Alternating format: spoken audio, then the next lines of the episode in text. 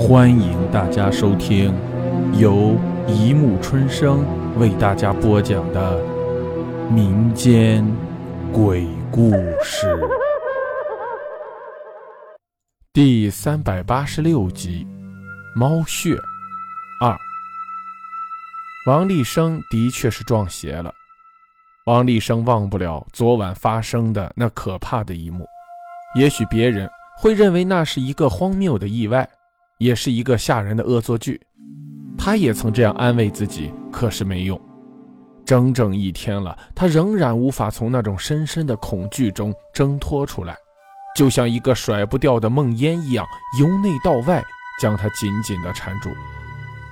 由于班主任不再去网吧突袭了以后，那些整天爱泡网的学生变得更加肆无忌惮，以前还跟老师编些乱七八糟的理由来请假。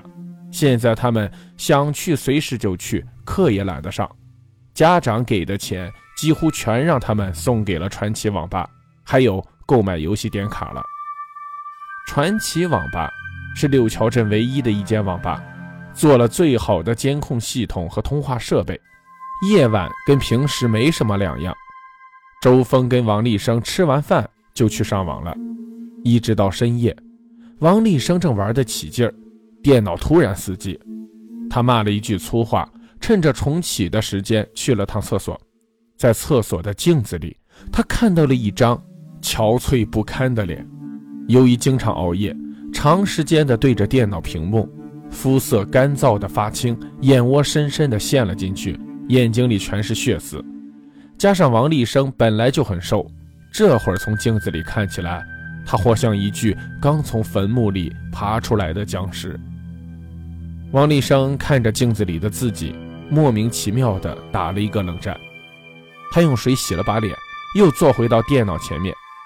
他的电脑屏幕上是一片漆黑，那种黑并不像关机的自然黑，而是一种说不出来的奇怪的黑色。于是他又重启了一次，依然没有反应。这个时候，在网吧包夜的人不是全在椅子里睡着了。就是专注地看着自己的屏幕，谁也没有注意到王立生的电脑有什么不妥。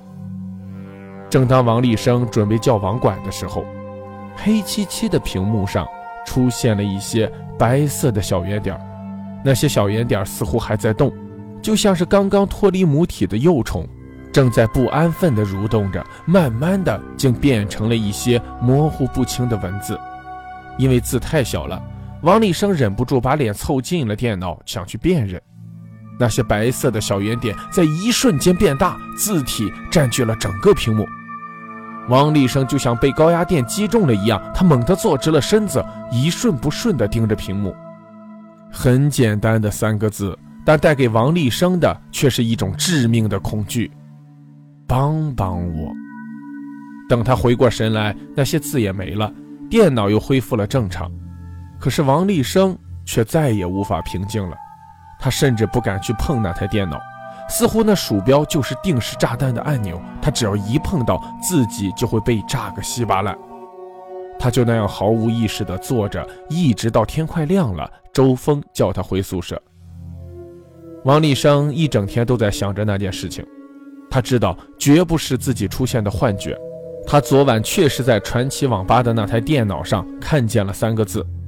帮帮我，到底是什么意思？他不敢跟周峰说，也不知道怎么跟周峰说，他怕周峰会认为他有神经病。他躺在床上翻来覆去，脑子里全是那见鬼的三个字。该死的，这个时间又到了，就像每晚的新闻联播一样准时。王立生突然开始讨厌自己，为什么要有半夜起来上厕所的习惯？王立生懊恼地撕了一团纸，摸着黑。走出了宿舍，他这会儿有点害怕，都是昨晚那台电脑闹的。但他更不想叫醒周峰。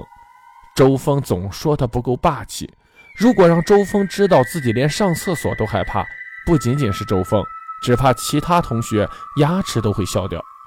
一道闪电划破夜空，照亮了沉睡中的其他人。王立生不由自主地朝厕所方向跑了过去。厕所里很安静。安静的，只能听见自己心脏跳动的声音。日光灯因为蒙上了一层灰尘，照出来的光，此时竟是一种诡异的淡蓝色。为了壮胆，王立生吹起了口哨，可是没吹两句，他就退了一步。口哨声在厕所里听起来有一种空洞的回响，吹得他毛骨悚然。他努力地想着其他的事情，想着李雪那双清澈动人的眼睛，可是想着想着。李雪的眼睛不知不觉的竟被电脑屏幕上那三个可播的字代替了。王立生记得，昨晚大概也就是在这个时候，传奇网吧的一台电脑突然死机，漆黑的屏幕上出现了三个莫名其妙的字。王立生觉得自己快要疯了，他再也不敢蹲了，穿好裤子推开门，他打开水龙头，匆匆洗了一下手，正准备离开，他突然听到了一阵。若有若无的声音。